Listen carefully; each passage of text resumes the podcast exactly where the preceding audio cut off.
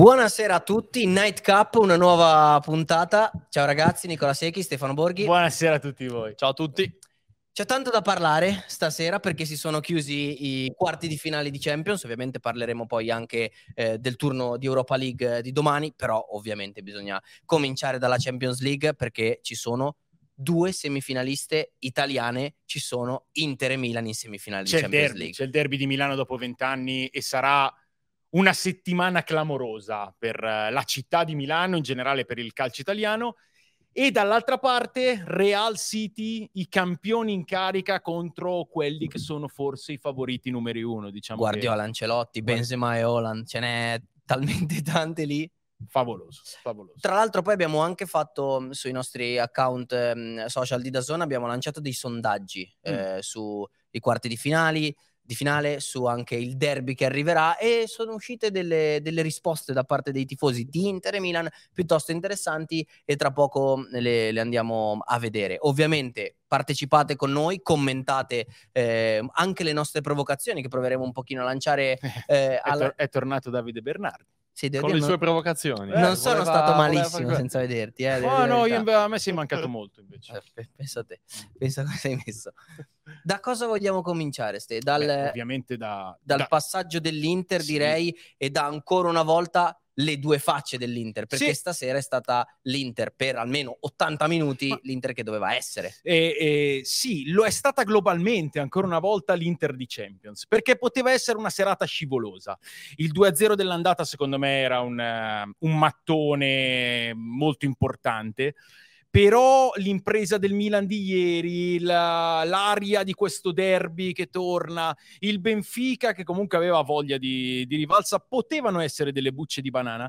L'Inter ha fatto in modo di non scivolare mai, perché è stata come sempre quest'anno in Coppa un Inter eh, famelica, un Inter che è andata ad aggredire il proprio obiettivo, eh, ha fatto un'ottima prestazione, però forse per la prima volta quest'anno abbiamo visto in una partita di Champions i due volti dell'Inter. Esatto. Perché? Eh, segna l'1-0, gol bellissimo di Barella, e prende l'1-1. L'1-0 sarebbe stato il 3-0. Quindi un rilassamento, l'Inter che, che, che è meno cattiva sulla partita, l'Inter eh, che torna a distrarsi e prende il gol dell'1-1 riesce ad andare sul 3-1, a quel punto si mette in tasca la qualificazione, torna al gol Lautaro, torna al gol Correa, anche lì azioni splendide, una grande serata Inter e finisce facendo 3-3, non rischiando fondamentalmente nulla, c'è stato anche un palo colpito, non rischiando fondamentalmente nulla, però però non dico che rovini la serata perché sarebbe sbagliato dirlo, ma cali di tensione anche all'interno di una partita di Champions, secondo me, non fanno piacere fino in fondo a Inzaghi, detto che l'obiettivo è centrato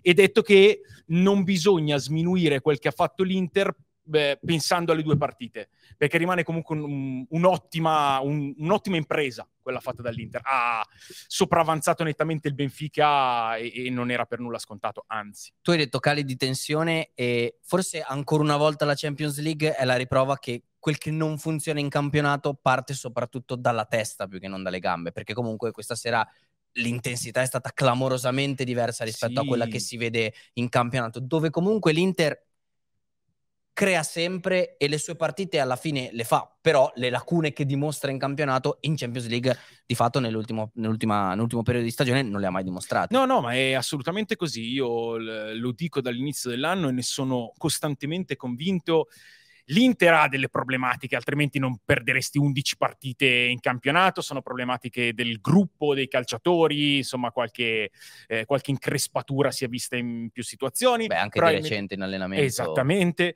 eh, probabilmente ci sono anche delle, delle, responsabilità, anzi senza probabilmente, ci sono delle responsabilità a parte della guida tecnica perché è il responsabile di tutto quanto, eh, ci sono stati dei gol sbagliati, ci sono state le prestazioni negative, d'accordo, ma il, uh, il fil rouge della stagione dell'Inter è sempre una situazione instabile sul piano mentale. Sul, sul, piano psicologico, fin dalle amichevoli di agosto si è vista una squadra nervosa, si è vista una squadra portata all'errore, una squadra che concede gol, una squadra che non chiude le partite o, o che fa fatica ad aprirle perché, perché non cambia passo. E questa è la storia di questa stranissima stagione dell'Inter, che però con una semifinale di Champions contro il Milan e con una semifinale di Coppa Italia contro la Juventus, con una Supercoppa vinta contro il Milan, può regalarsi una stagione dai, dai risvolti quasi impensabili tutto però mh, subordinato a, a, chiudere nei primi quattro posti il campionato, perché altrimenti non la salverebbe niente. La conquista della Champions, ovviamente, però,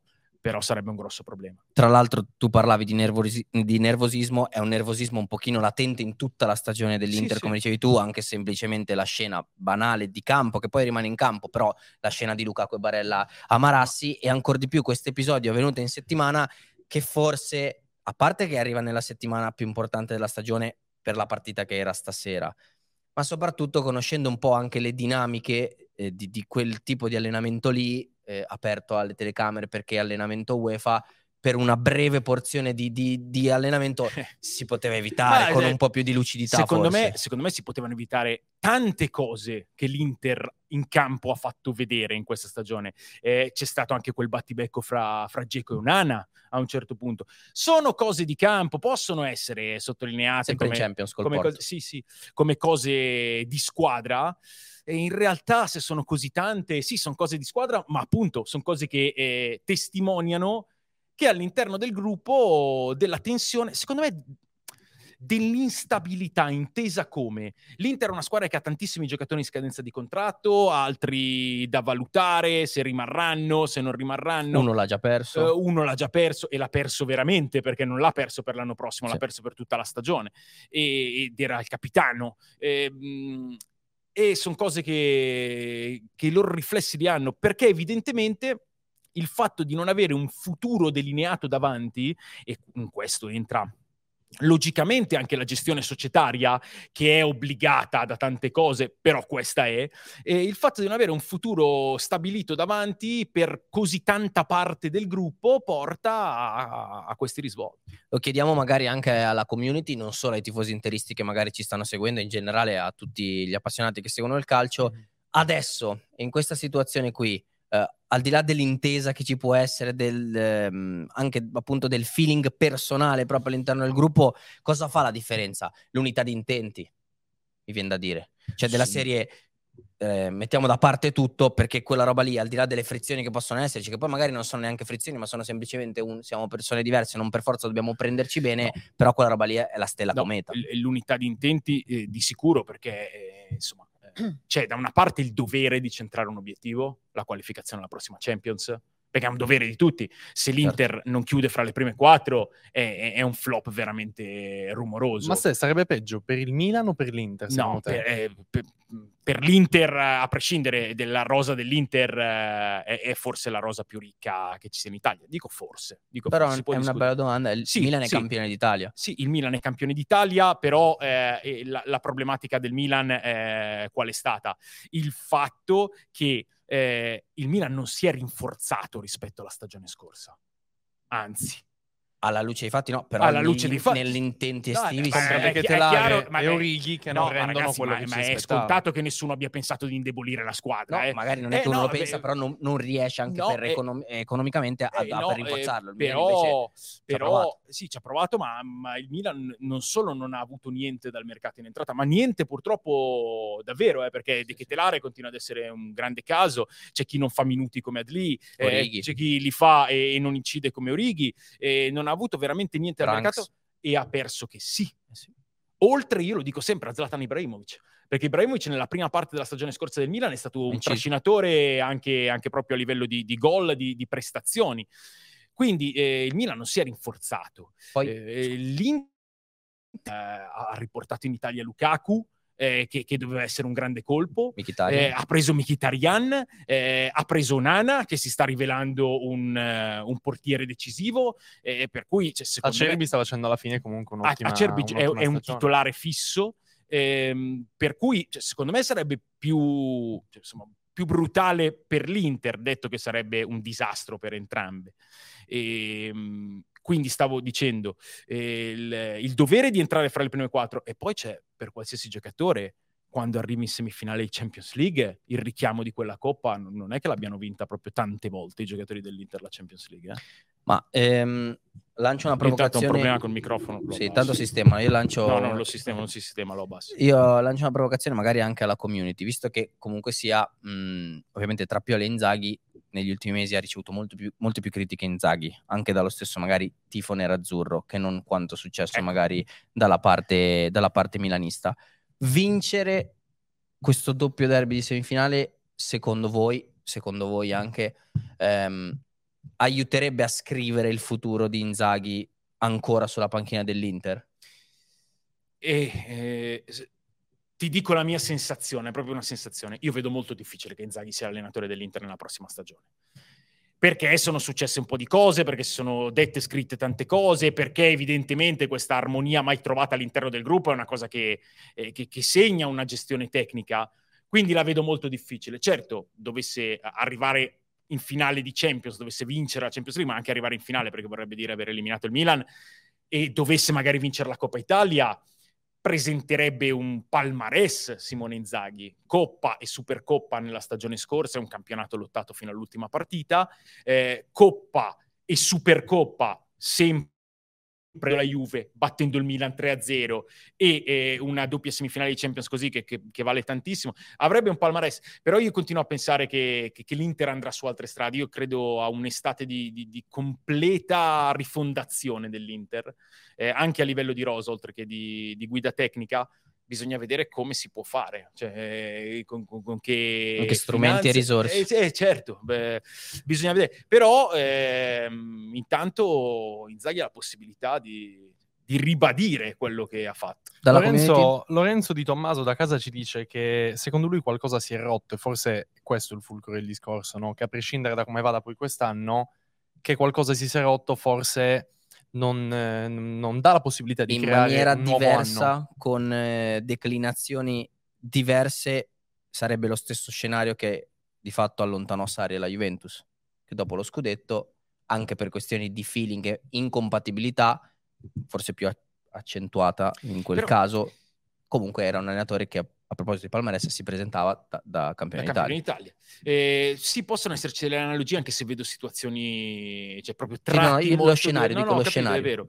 Eh, qua è una società che deve rifondare e che ha anche delle strade tortuose per farlo. Ma io non, non ho mai creduto, cioè ho, parlo sempre di sensazioni e poi magari eh, parleranno i diretti interessati a fine stagione. Non ho mai pensato a, a una squadra eh, incompatibile con l'allenatore.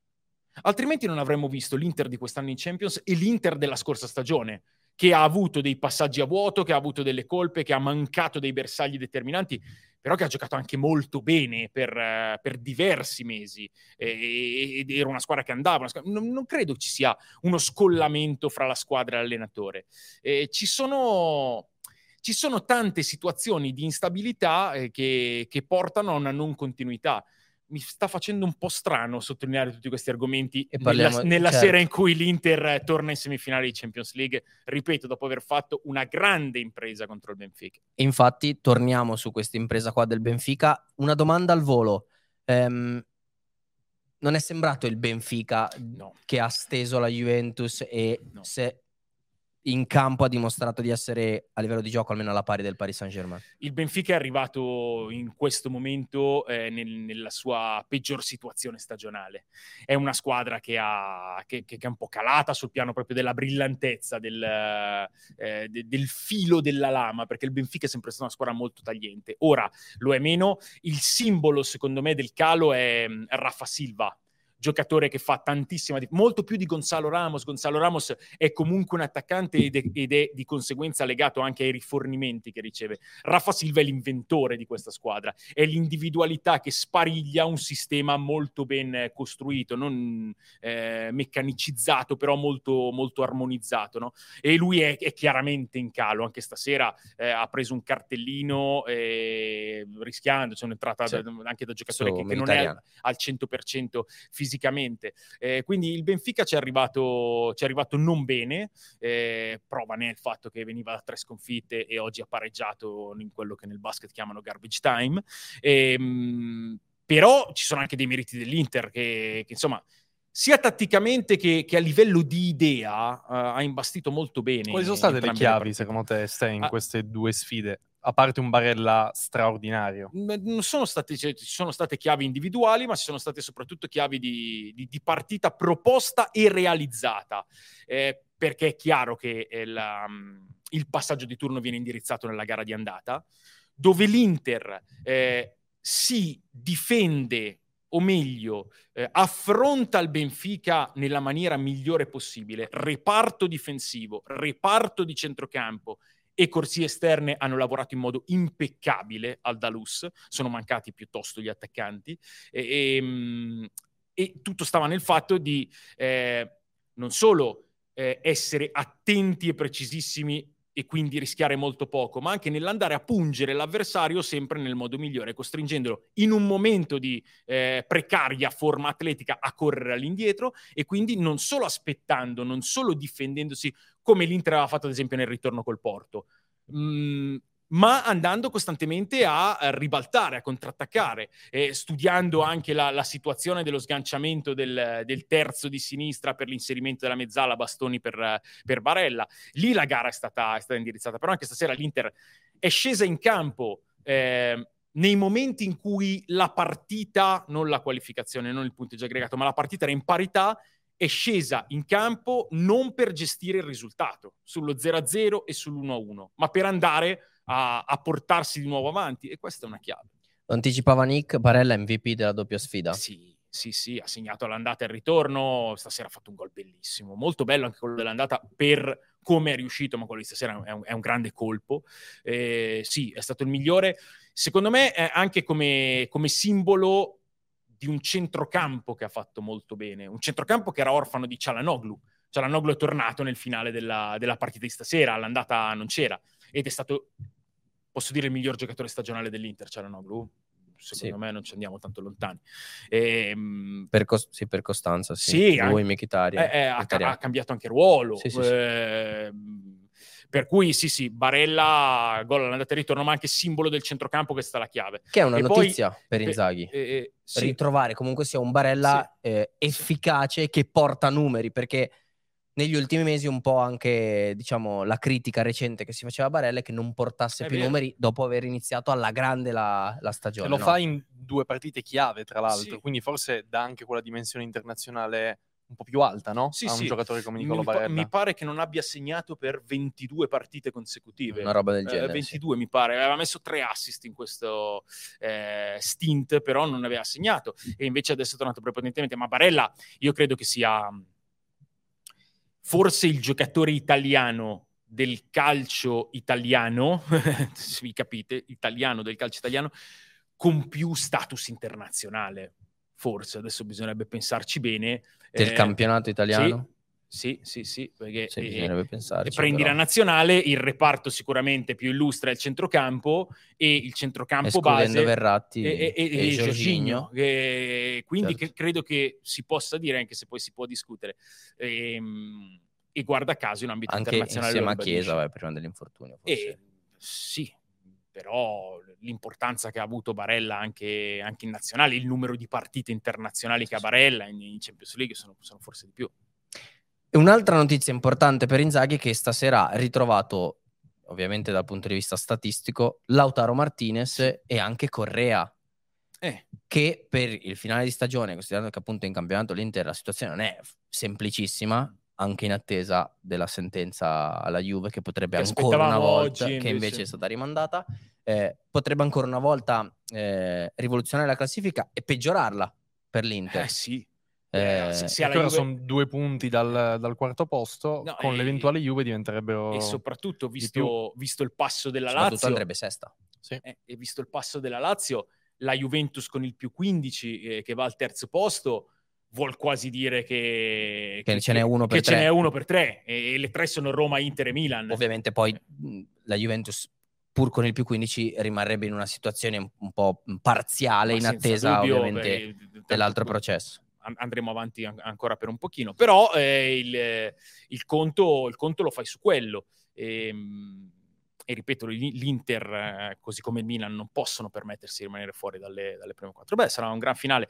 E, io credo che quella settimana lì segnerà tantissimo, segnerà tantissimo, eh, anche per i punti in ballo in campionato, perché si gioca una partita prima, una partita in mezzo e una partita dopo sono nove punti eh, in una corsa del genere, sono tantissimi. Intanto pro- abbiamo le parole di, di Inzaghi a fine Mm. partita che dice fondamentalmente rimarca il concetto che l'Inter per arrivare fin qui ha incontrato sì Porto e Benfica ma ha superato un girone molto complicato, l'ha ridetto nel post partita perché quando poi tutti noi abbiamo visto i, ha- i sorteggi abbiamo pensato Eh, no, no, eh, l'Inter non passa No, fondamentalmente. a- a- fa benissimo a ribadirlo. eh, cioè, sorteggiano il girone e all'Inter diamo quanto? L'1% di chance di Sì. passare. Si è preso quell'1%. E Infatti sottolinea anche la sempre- forza del gruppo, poi stai dicendo si lavora tutti insieme per vivere queste serate che mancavano poi da tanti, da tanti anni, verità. dal 2010 una, una semifinale Eh, in questo caso. Prima dell'arrivo di Inzaghi, eh, l'Inter non si qualificava alla fase di eliminazione diretta della Champions League da un decennio. Sì. Lui passa il girone e va fuori a testa alta con Liverpool finalista. Lui passa un girone impossibile e poi trova Porto e Benfica, che comunque non erano sorteggi agevoli. Il Porto, squadra esperta, eh, sì, meno forte dell'Inter. Ovviamente poteva andargli peggio. Poteva andare peggio, però il Porto squadra esperta.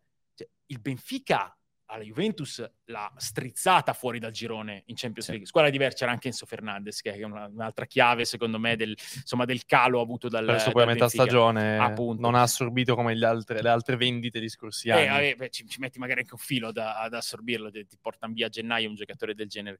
Ma ehm, se ricordiamo le percentuali di passaggio turno prima dell'andata di Benfica-Inter, non ne ricordo molti che dessero più del 50% all'Inter di passare. Vero. Io avevo detto eh, 55 Benfica, 45 Inter, per cui mi, mi- mi ci metto pienamente dentro. E, e quindi è, è per quello che ho aperto dicendo che questa dell'Inter, questo passaggio di turno dell'Inter è un'impresa. E prima di questo gol qua, ehm, vorrei sapere la tua opinione, e ovviamente l'opinione di, di chi ci sta seguendo, su Lautaro Martinez, che stava vivendo un momento particolare, perché ovviamente è il capocannoniere dell'Inter, è un intoccabile di fatto nell'attacco di, di Inzaghi. Negli nell'ultimo periodo non, non stava rendendo come quando era tornato dal mondiale, adesso arriva questo gol qui. Ed è un, un argomento che ha, ha spaccato un po' anche il tifo interista no? nelle ultime settimane, Lautaro Martinez. Sì, ma mm, un po' come sempre quando Lautaro fa le sue strisce senza, senza segnare. Eh, Lautaro Martinez è anche il vice capocannoniere della Serie A, non solo il capocannoniere dell'Inter. C'è stata però una differenza, secondo me, in questa striscia nera di Lautaro rispetto ad altre. E quando entrava prima in questi periodi senza gol, però si vedeva sempre in campo un Lautaro carico, pieno, che andava a pressare, che magari li sbagliava i gol, eh, che però sempre cattivo, sempre sul pezzo. Io ho visto due o tre partite di Lautaro Martinez veramente un po' piegato, un po' svuotato. Però stasera si sono rivisti quei tocchi nel Esatto. quale lui è, esatto. soprattutto spalle alla porta, durante le Esatto. ripartenze in cui è forse non il top, però diciamo in una cerchia molto ristretta in, in Europa, proprio in quella cosa lì, cioè nel tocco a agevolare la E ripartenza. guarda caso, è Inter- tornato il gol. Certo, è tornato il gol.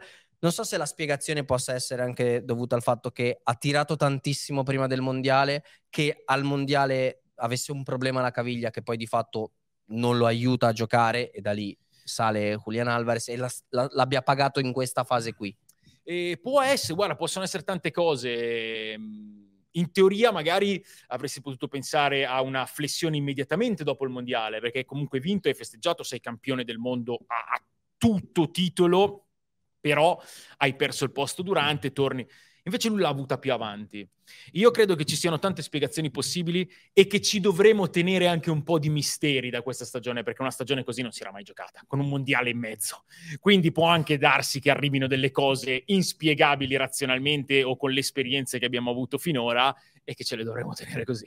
La community come si esprime a proposito di Inter in generale, su Lautaro? Se, se in realtà arriva- stanno ancora parlando dei giocatori internazionali del campionato italiano, no? Ah, dicono quasi tutti... eh. Ha stuzzicato, si dicono quasi tutti Chiesa, qualcuno dice Tonali che però forse ancora deve fare no? uno, step, uno step in più Sì, rispetto anche a per il protagonismo due. nell'europeo di Barella e Chiesa, secondo me è un, un tonale sotto. Saltano, saltano Esatto, all'occhio. Però eh, collegandosi proprio anche all'europeo, eh, Chiesa diventa titolare in corsa, perché il titolare era Berardi Vero, inizialmente, però è stata lo- una delle tantissime mosse impeccabili di, di Però lo Mancini. schiaffeggia l'europeo Chiesa da O quando altro entra. che, altro che, è giocatore decisivo dai- dai- dai- dagli ottavi in avanti. Barella ci arrivava come, come intoccabile, come intoccabile in un centrocampo veramente che era l'unico reparto della nostra nazionale che sulla carta, che conta poco, però quella è, eh, poteva dare del tu ai grandi re, reparti di centrocampo, delle grandi favorite. Eh, per, è per questo che ho provato a dire che secondo me, però ci sta il, il, l'abbinamento, insomma il duello con, con Chiesa. C'è Luca Masciulli che ci propone una riflessione molto interessante da casa, ci dice non è che il Napoli, a proposito no, della sfida col mm. Milan, è arrivato con una situazione analoga a quella del Benfica? Io non, non, so se è analoga, però che anche il Napoli sia arrivato nel mm, momento peggiore della propria stagione leggermente in calo. è abbastanza chiaro. Sì, a livello eh, di brillantezza, no, è vero, l'ha confermato anche Spalletti a livello di, di, capacità di devastazione, perché noi abbiamo visto un Napoli devastante letteralmente eh, per tutta la stagione finché non è arrivata questa, questa trilogia. Però il Benfica dall'Inter viene, viene battuto apertamente proprio nel, nel campo. Sì, sì. Il, il, Napoli contro il Milan viene battuto perché eh, se giochi tre partite nell'arco di tre settimane e ne vinci due e ne pareggi la terza prendendo gol al novantesimo, insomma, è più, più legittimo di così. Però eh, in queste tre partite il Napoli ha tirato 59 volte. E ha fatto un gol. E, e ha fatto un gol di testa al, al 270 minuto. Sì, sì. E quindi... Però quello è, è frutto della proposta. È frutto, sì, cioè, della, della, proposta eh, sì, di, di, Spalletti che... Però cioè, ti, ti, fa mettere, insomma, secondo me... Il, il Benfica è stato deludente nel suo quarto di finale contro l'Inter il Napoli ha trovato un risultato che alla luce del resto della stagione qualcuno può vedere come deludente, ma non è stato sicuramente certo. deludente nei, nei, nei, suoi 180 minuti. Ha creato eh. i presupposti per passare eh, il Napoli, no, diciamo così, però dal punto di vista fisico sei d'accordo nel sì, dire che è sicuramente anche... stato... Anche perché nella doppia sfida, onestamente, seppure il Napoli... Eh, ha di grandi rimpianti. L'occasione di Kvaratskhelia dopo 40 secondi certo, a San Siro, eh, la mano di Megnan, il rigore di ieri, in generale ha dei rimpianti, però l'impressione che ho avuto io, che conta molto poco, è che però il Milan nei 180 sia stato semplicemente più brillante, cioè che quando abbia scelto di fare proprio l'abbia, la, abbia fatto le proprie cose in maniera più brillante. Mi verrebbe da dire anche più tranquillo, parlando proprio delle sensazioni che ti ha comunicato, perché il Milan ha fatto insomma, delle decine di minuti fra andata e ritorno certo. sotto una fortissima pressione. Non si è mai scomposto, non certo. si è mai sfilacciato, eh, ha sempre seguito perfettamente il piano disegnato dall'allenatore e l'allenatore è stato formidabile nelle tre partite, perché la prima, quella di campionato, partita interlocutoria, partita che serve solo per la classifica del Milan, partita che non vuol dire niente, in realtà è stata una partita cruciale, perché certo. ha cominciato a ribaltare i rapporti ha messo il sassolino negli sì. ingranaggi. E Pioli l'ha vinta con un capolavoro strategico mh, e non solo con ritrovando la sua squadra, il sistema di gioco, Leao e, e compagnia bella, l'ha vinta con un capolavoro strategico. Le altre due le ha lette molto bene tutte e due e anche ieri sera con insomma, la decisione che abbiamo visto tutti di tenere i due centrali che per me sono stati giganteschi ieri. Eh, fissi, fissi in, mezzo, in, mezzo, all'area di rigore per, per cercare di, eh, di, di, stringere a panino Simen, eh, lavorando perfettamente con i terzini, con i centrocampisti. La squadra è sempre stata tranquilla, è sempre stata lucida nell'eseguire questo piano. A proposito di e quello... questo Scusami, ti interrompo. Dimmi. No, dico a proposito di quello che dicevi, ehm, chi era a fine partita ha detto abbiamo lavorato così bene su Osimen perché il centrocampo ha fatto una grande partita, altrimenti magari anche per loro sarebbe stato molto più complicato riuscire a, a limitare Osimhen. E, e questo cosa ti dice? La difesa farà una grande partita perché il centrocampo fa una grande partita, il centrocampo fa una grande partita perché gli attaccanti si mettono a disposizione e fanno le cose giuste, la squadra l'ha disegnata l'allenatore, l'allenatore è sempre stato supportato dalla dirigenza e la gente, il pubblico del Milan in un mese di gennaio veramente horror ed è un altro di quei misteri di questa stagione, non ha mai fischiato una volta nonostante siano uscite delle cose becere e, e assurde sui, sulle reti sociali, sui giocatori, su quello che facevano. Sembrava in un momento che il Milan fosse diventato veramente il, il parco degli orrori. Allo stadio non c'è mai stato un fischio, non col, c'è mai stato. Col Sassuolo forse Qualcosa, sì. hai presi 5 in casa, certo. qualcosina, però cioè, eh, io vedo nell'unità del mondo Milan la chiave di questo ritorno a casa, come si sta dicendo in questi giorni, fra le prime quattro d'Europa con lo scudetto, perché tutti sono sempre stati molto convinti di quello che stavano facendo insieme. E, ehm, e chiudendo il discorso sul Napoli, eh, è vero, è vero, detto tutto questo, che appunto è, è mancato quel, quel, pizzico in più, perché anche Kvaratskhelia che ieri sbaglia un rigore, che, che, ho letto qualche voto negativo, per me anche ieri è stato il, eh, il più beh, pericoloso del Napoli. Beh, quello senza ombra di Però, dubbio, ma anche a livello di personalità si è visto tante volte cercare no, no, no. il pubblico. Fin troppo eh. in certi momenti si sentiva certo. Spalletti che, che, gli chiedeva un, un po' Calma, più di, sì. di partecipazione collettiva, ma questo è un bene, è un bene perché parliamo di un ragazzo giovane al suo primo anno e la stagione rimane straordinaria, eh, rapportando tutto quanto però siamo tutti sicuri del fatto che Kvaratskhelia due mesi fa, il gol dopo 40 secondi a San Siro lo fa e il gol in apertura di secondo tempo di ieri lo fa. Sì, sì. Ci sta assolutamente, eh, perché poi sono, sono, veramente differenze di qualche centimetro e Kvaratskhelia, ripeto, per me è stato, è stato sempre positivo. Però questo è...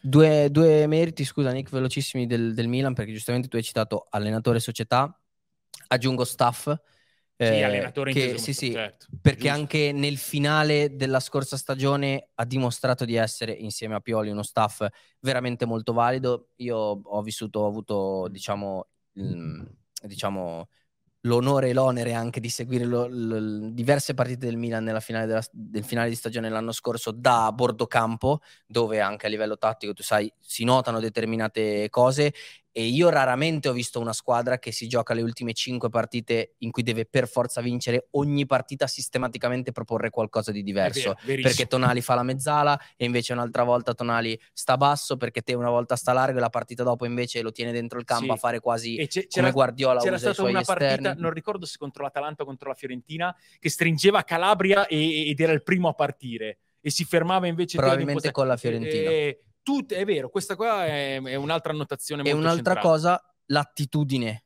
che ha dimostrato il Milan, perché eh, Pioli ieri nel post partita dice abbiamo scelto di tenere bloccati i due centrali ovviamente per eh, il pericolo Simen, ben consapevoli che sulle fasce avremmo concesso qualcosa. In quella maniera lì, in maniera implicita, tu lanci una sfida ai tuoi terzini, perché sì. dici guardate che io, io ti devo mettere in difficoltà e a me ehm, ha impressionato l'attenzione di Calabria su Kvaratskhelia ehm, e mi ha fatto pensare anche un po' alla slide indoors della partita di campionato a San Siro perché Calabria eh, è ammonito e soprattutto sente un problemino a fine primo tempo, entra Dest, Dest su Kvaratskhelia in una delle situazioni che si, ieri, sera, la, la, sì, ieri sera si sono viste decine di volte crea rigore, provoca il rigore Dest su Kvaratskhelia. Ieri Calabria è stato praticamente perfetto contro uno dei giocatori al momento più pericolosi d'Europa. Ed è quello che scrivono da casa. Krunic. Calabria e Krunic impeccabili esatto. ieri sera. La community è unita con questo pensiero. Noi, visto che in 180, ma io direi 270 minuti di trilogia Napoli-Milan abbiamo messo sul tavolo tutte queste sensazioni, abbiamo anche chiesto a qualcuno che magari c'è stato in, in, in questi mondi, in queste partite, un po' più di noi, di spiegarci quello che noi ci portiamo fuori a livello di, di, di domande, di percezioni da, da, questa partita. Da dove cominciamo? Da Puoi Napoli partire da, um, Herman Dennis, partiamo da, partiamo da Herman Dennis e partiamo direi dal Napoli. Poi Herman Dennis ovviamente ha parlato anche di Milan, quindi magari eh sentiamo, sentiamo, sentiamo tutto. Questo è Dennis sul Napoli. Ho visto un Napoli che magari avendo tante occasioni di gol eh, raggiungere su 59 tiri soltanto un gol è, è, poco, è poco. Vuol dire che magari ha mancato cattiveria. Merito anche ovviamente di, di un Milan molto solido, una difesa eh, sempre ben posizionata, quindi ha fatto un po' fatica a Napoli. Eh, magari riempire più l'aria e cercare di essere più cattivo sotto porta. E, è questo che secondo me le ha mancato al Napoli. Sì, e... È mancato l'esterno dall'altra parte al Napoli nelle doppie partite di Champions. Ma Lozano è, e eh, allora, allora in, questo è stato anche sfortunato perché poi ci sono stati anche tanti episodi certo. che hanno indirizzato questa doppia sfida. Adesso non stiamo a tornare tanto sugli episodi arbitrali quanto sugli episodi. C'è il Napoli, un doppio cambio per infortunio nel, nel primo tempo si vede molto raramente. Ma poi quasi contemporaneamente. No, no, contemporaneamente, il cambio è contemporaneo, è uno slot solo. E, il discorso dell'altro esterno è interessante perché nella partita di andata... Eh, Gioca Lozano. e Politano subentra e fa Sì. molto meglio. Nella partita di ritorno c'è Osimen, la scelta è Politano perché la giocata, sterzo, rientro sul mancino e metto la palla alta per Osimen è stata una eh, delle, delle chiavi di gloria, una delle tante chiavi di gloria della stagione del Napoli e Politano si fa male. Quindi eh, può, essere, può essere un tema. E, e, mh, è, è- è bello percepire quasi il dolore di un attaccante che deve Anche commentare, commentare il fatto che tiri 59 volte e va dentro Ma una sola. anche la, dopo la schiettezza e la Sì. cattiveria è poco. È, È, po- poco. è poco, è, è certo che è poco. E questo poco ha delle cause, ha dei meriti dall'altra parte. Secondo me il nome Megnan è una risposta abbastanza ruggente al, al rapporto 59 tiri un gol. eh. Proviamo a lanciare questa provocazione a proposito del portiere francese. So che non ti piace fare classifiche, per questo lo faccio apposta. Ehm, oggi nella gerarchia dei migliori portieri europei, Megnan eh, non che posto occupa, però Top 3. top 3. Sì. In questo momento i tre migliori portieri che ci sono sono Courtois, Courtois, che per me rimane il numero uno al mondo anche per continuità, per- per- perché sono anni. E, e credo che ieri sera lo abbia dimostrato. La, la parata su Cucureia è è una parata che tiene molto tranquillo il Madrid, come aveva fatto nella gara di andata. Megnan e Ter Stegen per il valore e per la stagione che sta facendo, perché i numeri sono veramente impressionanti. Cosa- 22 clean sheet, eh, migliori in 29 Europa. Sì, sì, ma 22 in 29 giornate in Liga, mi pare, adesso posso Sì, in generale in stagione erano 24, se non sbaglio. Sì, perché in possibile. Europa invece Esatto. di, di gol ne ha presi, però eh, secondo me il, il- il top 3 in questo momento questo. eh. Allora, tanto la community la facciamo così, friggere e, e vediamo cosa ci risponde. Mi aggancio all'altra partita di stasera, partendo da questo argomento qui, poi ovviamente sviluppiamo gli altri. Portiere un po' sottovalutato Ederson, forse perché non riceve tanti Mm. tiri, perché anche stasera è stato decisivo. Sì, eh, è uno Non fra... sottovalutato, perdonami, No, no, no. sottostimato. Sì, sì, è vero. Eh, anche perché in nazionale fa la riserva, ha la sfortuna di avere, di avere davanti Allison, però è un portiere determinante per il City, per le parate, per il gioco che ha con i piedi. Ecco, se, se parliamo di, di top qualcosa, Ederson nel top eh, 10 mondiale Ci può stare. ci può stare, cioè, se, se non c'è bussa, insomma, è 11-12. È un periodo in cui i portieri in generale stanno rendendo molto, In- in- tanti Beh, portieri. e- e risultano decisivi. In questi quarti di finale lo sono stati Megnan, Onana, Meret. Meret ieri a- al Napoli ha ma dato anche in Europa League, Perin, eh, Perini in Europa League. Ehm, no, no, Courtois, Stanford Bridge ieri. Courtois è decisivo da, da tanto, Ah, sì. tanto tempo, perché l'anno scorso la- il Real Madrid vince la Champions League e la Liga con Benzema che merita il pallone d'oro, con Vinicius che è l'esplosione della stagione e con Courtois che è il miglior giocatore forse per, per- per- rendimento proprio. Ehm, Ma era l'anno può- per dargli il pallone d'oro, per dare il pallone d'oro a un portiere, secondo te, l'anno Eh, scorso? Ci sono stati anni in cui bisognava, arrivo a dire questo, dare un pallone d'oro al portiere. Buffon meritava un 2006. pallone d'oro. Sì, sì. Allison avrebbe potuto meritare un pallone d'oro e l'anno scorso è stato sacrosanto per Darlo a il pallone Benzema. d'oro a Benzema. Sì, sì, sì. Tornando al, eh, a Milan-Napoli in questo incrocio, sarà un giocatore da pallone d'oro Leao? Perché poi un altro tema che non abbiamo toccato è la, la sgasata di Leao, intesa come il break che ieri spacca la situazione al Maradona, ma intesa anche come l'accelerazione di questo super giocatore, super giocatore quanto, già top, top eh, in eh, divenire, eh, giocatore che invece con le attitudini si negherà la possibilità di arrivare in quel gota. Eh, cos'è Raffaele a oggi? Abbiamo chiesto a uno che qualche Lentini. similitudine con, con Allora, Raffaele provo a mettere l'audio giusto, eh, vado, eh, perché non l'abbiamo Bravo. nominati bene. Certo, al momento del sorteggio il Milan Hai messo quello Ho messo sbagliato. Simone aveva Lo stoppo subito e metto l'altro. Per Ecco quanto qua. riguarda Leao, per me è già un giocatore assoluto perché ha una forza, una potenzialità, una velocità straripante. Eh, se, se devo dire se gli manca qualcosa, ma come tutti quel tipo di giocatori, manca un po' di continuità. Ogni tanto lui si assenta, ma è proprio fatto così. Questa lacuna ce l'avrà sempre, ma fa parte del, del suo DNA. Però per me è già un giocatore top deve solo vincere qualcosa per eh, concretizzare tutto il suo lavoro. Eh, è un'opinione importante secondo me, anche perché, ripeto, qualche, qualche parallelismo ci può stare. Lentini era un giocatore veramente che adesso magari i più giovani non, non ricordano, ma era un giocatore di, di un livello incommensurabile, incommensurabile e che ha avuto delle discontinuità anche per, per, il suo particolare sviluppo di vita, per le sue vicissitudini, però era un giocatore veramente di, di altissimo livello. E allora, visto che Gigi Lentini ha parlato di Leao, ve la voglio lanciare ah. io oh. una challenge stavolta. Ce lo scrive Luca anche, in, molto simile a quella che abbiamo sì, pensato sicuramente noi. migliore della sua, perché i suoi criteri sono... Non Co- eh, co- come la, come Luca la dice, i migliori 5 esterni sinistri al mondo oggi. Ah, Noi l'abbiamo oggi? pensata no, eh, sì, un po' un po global, di... eh, no? no allora, Negli ultimi 30 oggi, anni. Oggi eh, sarebbe molto interessante anche farla su oggi. Io invece, essendo a confronto eh, uno dei migliori esterni sinistri del calcio di 30 anni fa e uno dei migliori esterni sinistri del calcio di oggi, e pensando a quelli che si sono palesati in questo trentennio, vi chiedo la vostra, perché sono buono con voi, vi chiedo una top 5, perché io potrei fare una top 8, uh, top 9. Eh... Sì, ma il, il, tuo criterio è solo esterni no, sinistri allora, o, allora, come dicevi allora, prima? Penso a Leao e a Gigi Lentini.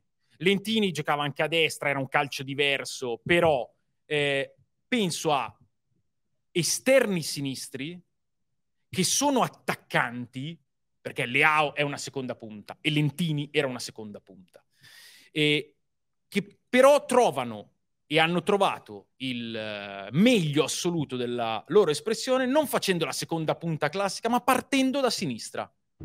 Nell'ultimo trentennio, secondo me, un po' ce ne sono. Il principe, vabbè, uno, non è difficile per capire e anche far capire a casa. Vinicius entra in questo criterio no? Indubbiamente, Vinicius è una okay. seconda punta chiarissima e Vinicius eh, si allarga, parte da sinistra. Eh, hai fatto l'esempio perfetto. Hai fatto l'esempio perfetto. Vinicius, quel tipo lì di giocatore, eh, non eh, il giocatore che ha fatto dei, dei momenti in quella posizione o anche delle buone stagioni, ma il giocatore che lì fa la differenza in una cosa particolare come può essere una seconda punta che gioca sull'esterno e che vediamo ha attraversato un trentennio in cui il calcio sia a livello di sistemi di gioco che di dinamiche di gioco è cambiato molto, però questo tipo di giocatore te lo trovi sempre e, e molto spesso parte da sinistra. Ronaldinho vale. Eh, no, ma quello che chiede no? Andrea. Quello che chiede Andrea Polizzi no? ti, spiego, ti, spiego, la mia invece di, di sconcertarti. Ma ti sconcerto sì. Allora, Ronaldinho non è un giocatore che quando pensi a Ronaldinho pensi a uno che prende palla a sinistra e viene, e viene dentro. No, è un giocatore che ha fatto gol andando da destra, andando dal centro. Sì, Ronaldinho era fantasia. Eh, ma se tu, ma se tu pensi a Leao, pensi bene o male a quello. Se tu pensi a Vinicius, pensi bene o male a quello. Eh. Se tu pensi, secondo me, anche al miglior Neymar che abbiamo visto, pensi certo. a quello, quello che giocava. Ronaldinho va al di là, va al di là. non ha un una posizione, un ruolo, una movenza Però predefinita. Dai. No, giocava da 10 Ronaldinho, giocava, ripeto, da, da, tutte e due le parti, giocava ovunque, era ma poi a Ronaldinho è sempre stato il, l'allegria, la, l'improvvisazione anche colorata prestata al calcio. Se tu vuoi mettere Ronaldinho, io non ti contesterò di sicuro, però la mia idea era di definire giocatori con quel tipo lì di caratteristiche. Vabbè, Cristiano Ronaldo è il numero eh, Cristiano uno. Ronaldo è il numero uno, okay. sì, assolutamente. Cristiano Ronaldo numero uno. Eh, fare un ordine è difficile. Allora, una, Titi Henry Titi numero due. Assolutamente, perché Titi Henry ha fatto anche la punta. Però se tu focalizzi l'azione Beh, di Henry... non era più punta che esterno, Certo, dai. ma se tu focalizzi l'azione di Henry, è quella. È quella. Quindi a, il processo venire... inverso non vale e, e To, per farvi capire, non vale. Perché se... infatti da casa chiedono eh, To e Figo. E to, eh, ecco, bene, Figo è un eh. buon nome, però Eto ha fatto una grandissima impresa con l'Inter giocando lì, ma Eto è sempre stato un numero 9 e va via da Barcellona perché in quella posizione Guardiola pensa Messi. Eh, Figo, giocatore infinito, però Figo come Giggs ad esempio, eh, ha la sinistra, ma non è punta. Non è attaccante, no. non è attaccante. Ribery è uno di quelli. Ribery assolutamente uno di quelli ed entra nel top 5. Mbappé pure, non dire niente Mbappé pure. Ecco, Mbappé, su Mbappé si apre la discussione. Io sono d'accordo che Mbappé sia, sia identificabile così, anche se poi Mbappé fa la punta. No, non, lo, Mbappé... sì, non lo fa meno Però, però. Eh, hai hai- ci sei arrivato dopo un po', Sì, dopo un po' di esempi, ci sei arrivato, identifichi quel tipo lì di cosa. Ti faccio un altro nome che eh, ma- Mané è un giocatore che pensi così. Eh, Sì, che di recente ha fatto Luca quasi solo la punta. eh, però lo pensi così, pensi quel tridente delle meraviglie, Firmino, Salah, Mané e lo pensi così. Un altro giocatore che ti dico si può pensare così è Pedro, che ha vinto e stravinto tutto, Però eh, senza mai... rispetto a quello che abbiamo detto. D'accordo, però quel tipo lì di giocatore. E quindi? Matteo five? scrive Cassano. No, Cassano anche lui, cioè, mm, eh, un attaccante fantasista Cassano, ma non lo identifichi. Cioè, fa quel gol contro l'Inter arrivando da, da sinistra, il suo primo gol, quello col Bari, però poi Cassano arrivava da, da tutte le parti. No, id- individuare quella specifica. Secondo me i, i primi cinque, se inseriamo anche Mbappé, I primi tre sono Cristiano Ronaldo, Henry e Mbappé. e tu metti Henry sopra il Neymar di Barcellona? Sì. Eh, per me I- Henry dell'Arsenal era... Sì, però... Henry dell'Arsenal era una roba però Ne- Neymar- inarrivabile. Neymar Junior. Eh, un bel ballottaggio, sono i primi quattro, diciamo. E il quinto è Ribery. E se ne riparliamo fra tre anni, Vinicius eh, è davanti a tanti di questi. A tanti? Sì, Vediamo. ha già deciso una finale di Champions. Vinicius in questo momento è, è forse il giocatore più immarcabile che ci sia al mondo. Ci sono Mbappé e Holland, ok, ed è il tridente dei, dei- dei- dei primi tre tolti, eh, tolto eh, il- quello fuori categoria.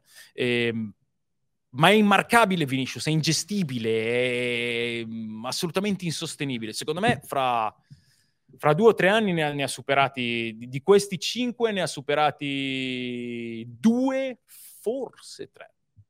Si è aperta una discussione, tra l'altro, in, eh, in chat, Sì. no? A proposito del fatto su chi è più forte a campo aperto in questo momento come esterno sinistro al mondo. Non c'è. Mbappé e Vinicius sotto di loro hanno solo Leao in questo momento. No, beh, mh, Leao ha quel tipo lì di potenzialità per essere un giocatore che, che entra in questo lotto, però qualcuno c'è. eh, Adesso sta giocando poco, eh, però un giocatore come Foden secondo me ha dimostrato con caratteristiche differenti. Però è molto diverso. è molto diverso, è molto diverso, però... Cioè, è un esterno che, posizione- quel- che Guardiola ovviamente fa rendere da centrocampista aggiunto. Però eh, la caratteristica della verticalità Foden ce l'ha. Sì, però per me campo- ca- se in- penso a in- una in- campo aperto, non eh, penso a Foden. eh, io penso a Vinicius allora. Penso a Vinicius. Campo aperto è abbastanza. Eh. Mbappé, vabbè, campo aperto Mbappé eh, puoi mettere la palla già al centro.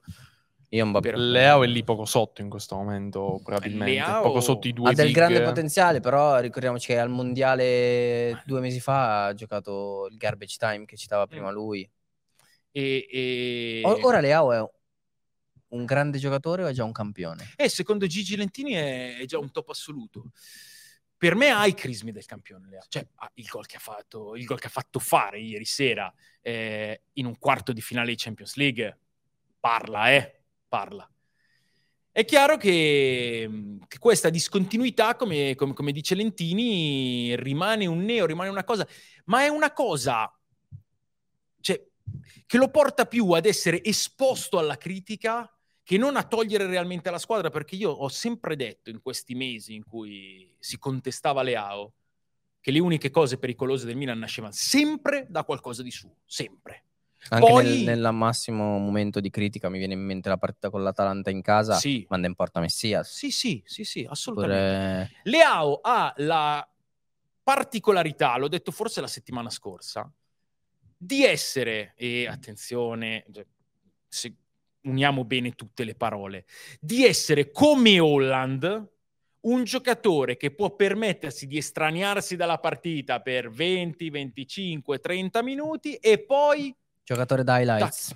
sì, il giocatore da highlights è quelli che entrano negli highlights perché l'hanno decisa. Eh. Certo. Mm. Eh, ma anche per... Vinicius invece è un giocatore che nella partita c'è sempre. C'è sempre. Mbappé anche. Non li vedi mai estraniarsi. Loro due sì. eh, beh, Leao, vedendolo da bordo campo, mh, È o- impressionante. anche le doti fisiche che ha banalmente nel riscaldamento, vedere la sua morfologia, Mm. dici, ma un terzino normodotato normale di un 80 come lo marca questo qui, cioè è, è impossibile. Secondo me questa cosa della discontinuità mh, è, è legata anche al, al tipo di persona che è, Sì. anche da come ce lo descrivono persone che magari lo vivono di più a Milanello. e proprio perché è un lato grosso del suo carattere, più che del suo carattere, proprio della sua persona, dico, perché non è un, proprio un, un fattore caratteriale, ma è semplicemente un modo di essere, non so quando e quanto riuscirà a metterla da parte questa cosa della continuità, onestamente. Eh, secondo Gigi Lentini mai. Eh. E dobbiamo arrivare a capire, ma eh, come al solito sulla nostra comoda poltrona È semplicissimo. l- eh, è semplicissimo e lo definiremo alla fine della sua carriera, quanto questo possa essere il vero limite di Leao. Perché altri se- non se ne intravedono. eh. Quest'anno magari non sta nemmeno aiutando la situazione no? tra Sporting, Lille, l'eventuale clausola di poco meno di 20 milioni da pagare, che psicologicamente Beh, potrebbe anche incidere. dovrebbe no? Su- essere su un giocatore fardello. così.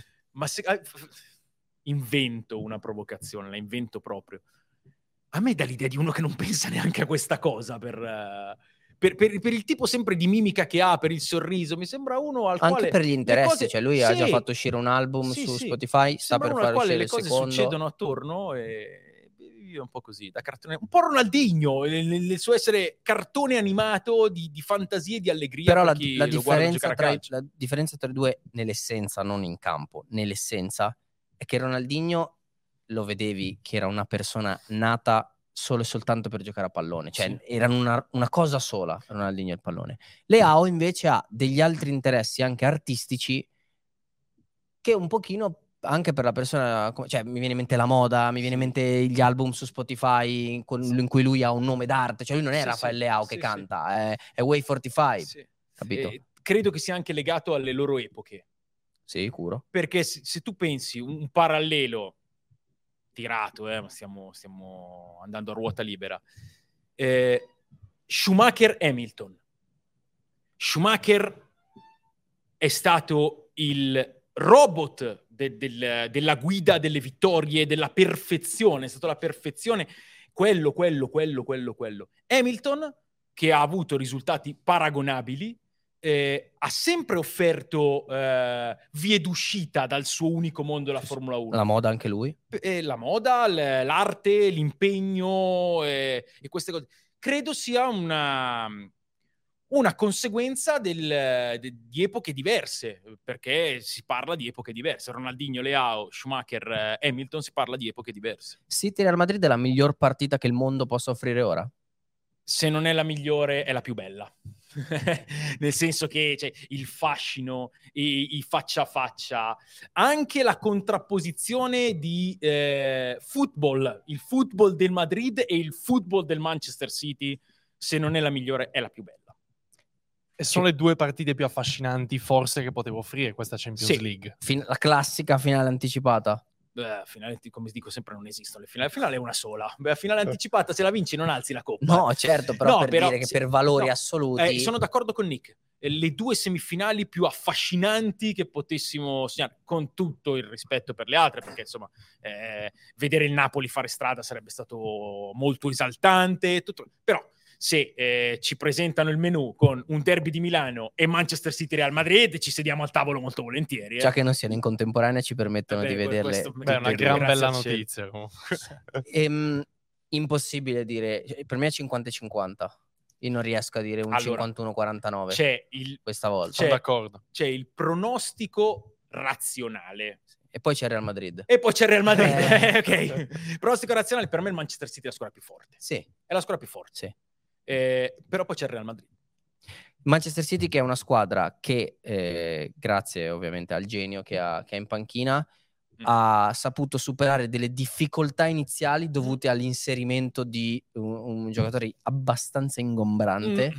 eh, anche ma proprio dal punto di vista fisico, in una squadra che invece era abituata a non avere quell'ingombro lì davanti. Certo. Non sto dicendo ovviamente in ottica negativa, ma semplicemente proprio dal punto di vista fisico, perché onestamente a inizio stagione il City anche a livello di gioco, per gli standard che ha offerto negli ultimi anni, non, non offriva No. quel tipo di, di performance, ma che invece, grazie a Guardiola, Sì. ancora una volta Sì. ha trovato una maniera, perché adesso Eh. di fatto eh, ha- ci ha fatto vedere i terzini che giocavano dentro il campo, ora gioca senza tolti. terzini. ha dato cancelo al Bayern Monaco a gennaio. L'anno Eh, scorso faceva eh. giocare Bernardo davanti alla difesa Perché e ora gioca esterno eh, alta è, è- destra. è tutto colpa barra merito dell'arrivo di Holland e della testa di Guardiola che si è messa a frullare e ha, e ha organizzato questo cambio pelle. Ne parlavamo la settimana scorsa ehm, approfonditamente. Eh, il Manchester City ha mutato modo di giocare per adattarsi ad Holland e l'ha fatto splendidamente questo gioco con i quattro centrali che poi sono tre più uno che si alza in mezzo al campo. Quindi eh, cinque giocatori di equilibrio che permette anche a Guardiola di scacciare o adesso vedremo forse solo allontanare l'incubo del Real Madrid dell'anno scorso, quando domina il Real Madrid per 160 minuti su forse 180, più, eh. forse 165. Mi viene in mente all'85esimo Grealish esatto, sulla linea. Gli segna tanto ma non abbastanza e soprattutto subisce troppo e va fuori per quello. Quindi adesso è una squadra ben più stabile, eh, ben più robusta dietro e sposta in avanti, avendo Holland che, che ti dà da solo tutta la verticalità di cui hai bisogno e anche di più, sposta in avanti i giocatori di palleggio, De Bruyne e eh, Bernardo. E qua si legge anche la, il cambio, nelle sue continue rotazioni, però il cambio eh, di eh, scelta sugli esterni d'attacco, con Grealish che adesso è titolare nelle partite importanti e Bernardo che, che, che, va a giocare largo di lì a spese di Foden e, e Mares su, su tutti, eh, perché può andare a fare 15-20 metri più in alto quello che prima doveva fare, lo stesso Gundogan si alza di più, doveva fare 15-20 metri più in basso per far partire l'azione, col rischio che se perdi palla lì sei scoperto dietro.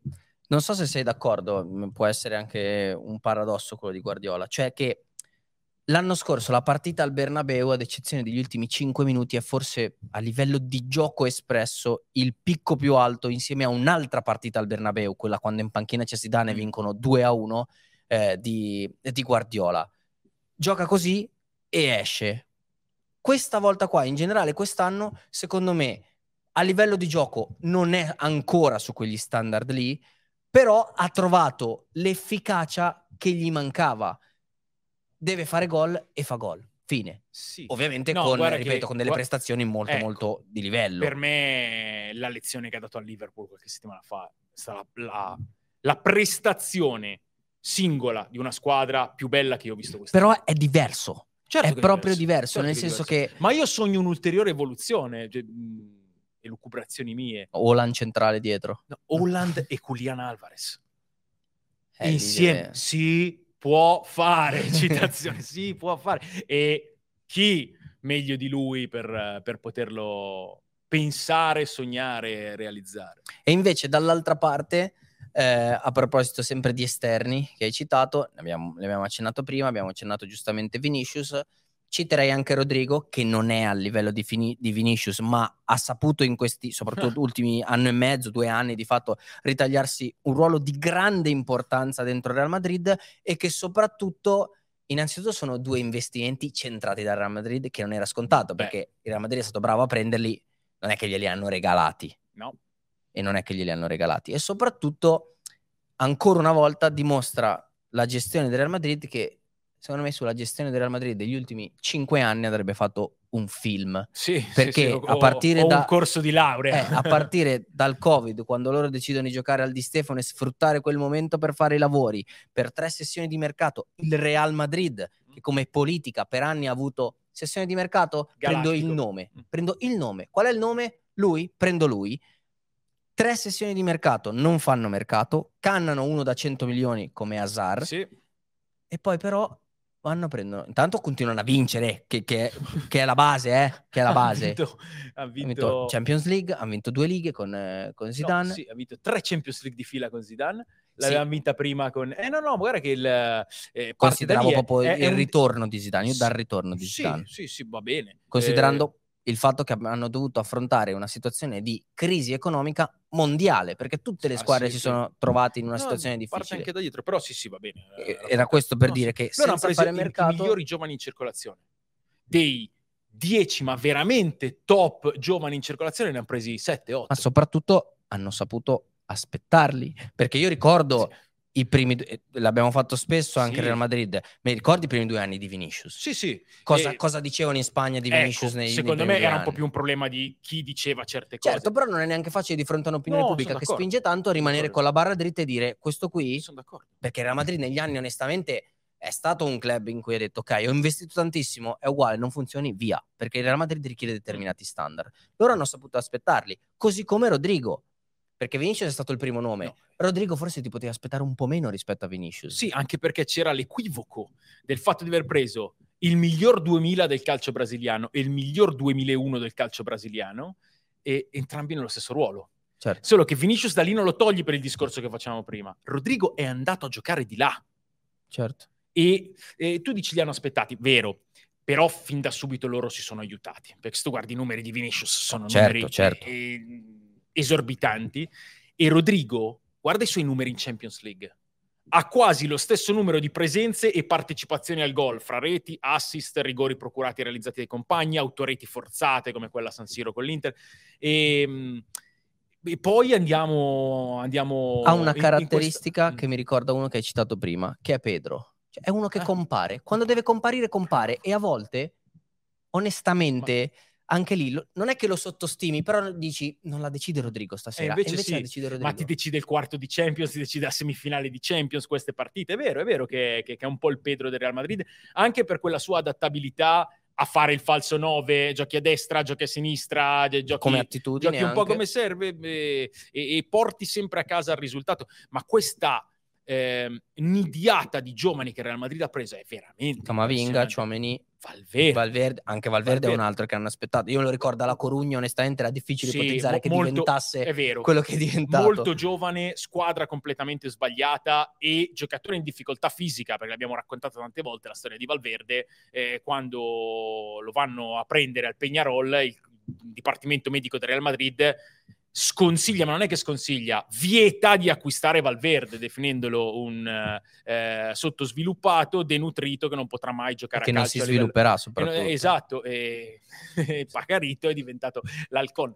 Sai chi fa parte di questa nidiata, di questo Hendrik. livello di talenti? No, Hendrik adesso l'hanno preso, è andato un po' in crisi quando però sì. non so.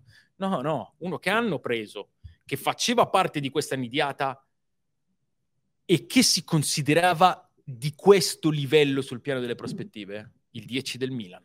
Ah, Brahim Diaz, certo. Brahim Diaz. Brahim Diaz faceva parte di questo progetto, ma fra i giovani eh, che hanno preso, i quali hanno messo decine di milioni, e ci metti anche Militao, eh? Militao lo prendono 21 anni dal Sì, Porto, 50. 50 milioni, però, però Militao è una non, colonna. del- non- non- non ha il mio grande gradimento. Ma anch'io non sono un fan assoluto di Militao, cioè nel senso mi piacciono di più altri difensori, però hai Però a rendere sta no, hai contato i trofei e Certo. Militao titolare, eh? Tra l'altro, per rimanere sulla partita, stiamo citando una storia simile a quella di Valverde che hai raccontato, c'è la Rodri, che se ti ricordi l'Atletico Madrid viene no. scar- scartato Troppo perché è piccolo, troppo piccolo, sì. ora è 1,87, una cosa Sì, del sì, genere. Lo, lo prende il Villarreal che con i Esatto. piccoletti ci lavora e è venuta le- l'erede vero di Busquets. Perché parlavamo, non mi ricordo se la settimana scorsa o quella prima, eh, di, facciamo uno dei soliti giochini che ci piacciono tanto, acquisti per il Barcellona e per il Real Madrid, con chi sostituiresti Busquets? Eh, il, vero nuovo, Sì, giocat- sì. nuovo Busquets è Ma lui. dichiarato eh. da- da No, anni. dichiarato eh, perché è lampante, eh, Certo. è lui. Tornando anche a Brahim, quest'anno si è dimostrato decisivo proprio in quelle partite che contavano realmente. Anche lui ci sarà da capire il futuro di Eh, Brahim. ci sarà da Assolutamente, anche perché forse la testa, la formazione di un giocatore conta in quei contesti. Il fatto che magari in campionato certe volte ha avuto delle, delle piccole lacune, no? E anche lui ha giocato anche per di Guardiola. Tra l'altro, Ha giocato per Guardiola e per Zidane. ma quando contava si è fatto sentire. Penso al Tottenham, penso alla doppia sfida col, col Napoli. Milan, col, col Napoli appunto, e anche quello in campionato ovviamente. Perché, perché il, il materiale è quel tipo lì di materiale, poi magari non a livello di... però è quel tipo lì di materiale. Sensazione che anche dopo la doppia sfida, diciamo in cui è stato protagonista, lui preferirebbe rimanere a Milano, ecco. Sensazione. Mm, sì, Sì, si, si trova forse- bene, ha, se- ha sempre dato la No, dimostrazione si, di, sì, si crederci trova tanto, benissimo eh. e soprattutto dall'altra parte a Real Madrid è difficile dire di no, Eh, però le prospettive che hai di là... occhio- Occhio alla possibilità di inserimento di terze parti. No, certo. Eh. Perché avendo il Milan un riscatto e il Madrid un controriscatto, sai, se, se il Madrid si accorda per Certo. venderlo... eh. Però vedremo, vedremo. Eh, onore al merito eh, anche di Ibrahim, che ci ha sempre creduto. Si è preso la 10, che pesava molto, ha sempre creduto alla possibilità di imporsi E- Sostituiva il Cialanoglu migliore della sua carriera, Sì, prima sì, forse di quest'anno. Il giocatore che sembrava insostituibile nel Milan, ehm, fatto bene, e il merito lo diamo ancora una volta anche a Pioli, perché Certo. li ha migliorati tutti. eh. Non c'è un giocatore del Milan che non sia enormemente migliorato nella gestione Ma soprattutto... L'ha detto eh, anche Leao ieri, esatto. tra l'altro. no? E, so- e non solo, cioè, io stavo proprio per dire questa cosa. Cioè, Leao ieri sera dice: È merito di Pioli che mi ha fatto diventare il giocatore che sono. Eh, Abbiamo intervistato con eh, Massimo Ambrosini Tonali, che ci dice: Io le difficoltà del primo anno le ho superate grazie a Pioli, che ha dimostrato non di essere un grande allenatore, ma di essere una grande persona perché quasi tutti i giorni veniva lì e mi parlava. E comunque sia, se hai soprattutto una squadra giovane che si trova di fronte Sì, a ma- pressioni di una maglia come quella del Milan, eh, aiuta tantissimo. ma i giovani e, e gli anziani li ha migliorati tutti. Kier, il Kier del Milan, non tra è quello Siviglia, dell'Atalanta. Atalanta, ma, ma anche qualche passo indietro. Non era mai stato così, si è visto anche in nazionale. Giroud a 35 anni arriva al Milan e fa il secondo anno più prolifico della sua carriera. Tor- tornando su, velocemente su Real Madrid City, l'ultima cosa, poi magari mh, facciamo la top dei quarti, andiamo su anche Roma e Juve, visto Sì, che ormai stiamo albeggiando. Ehm, Guardiola, Mm. Che eh, avete settimana scorsa elencato, diciamo, eh, tutto quello che ha raggiunto anche in Champions League senza mai vincere però al City, no? Sarà una partita tra due L'hai, grandi. l'hai guardata, Nightcar? Non ti sei presentato, No, ma mi ha raccontato. Didi. Mi ha raccontato Eh, Didi. no, no, se- no, posso, no, non ti fare, no, stavo facendo il bulletto, No, l'ha no, l'ha guardato guardato, l'ha ed è guardato. la chiave del suo miglioramento. Avete Certo. notato che miglioramento Certo. stasera? Ha guardato Nightcar. E sarà una sfida tra due grandi allenatori. In passato Guardiola a volte sembra averci messo un pochino del suo nelle eliminazioni, no? Facendo dei cambi tattici. L'overthinking di Sì, Guardiola, cioè, no? col- mi viene in mente col Lione quando Eh. cambia una formazione che è La perfetta. finale col Chelsea. Certo, certo, la finale col Chelsea. Secondo voi cambierà qualcosa? In generale, che cos'è che ci si può aspettare da questa partita? Recentemente, come dicevamo prima, po- cioè di fatto gioca a tre con Stones che diventa un centrocampista aggiunto, che era una cosa che non aveva mai fatto. Con l'Ester in campionato invece ha già ricambiato idea, poi invece stasera l'ha riproposto ancora.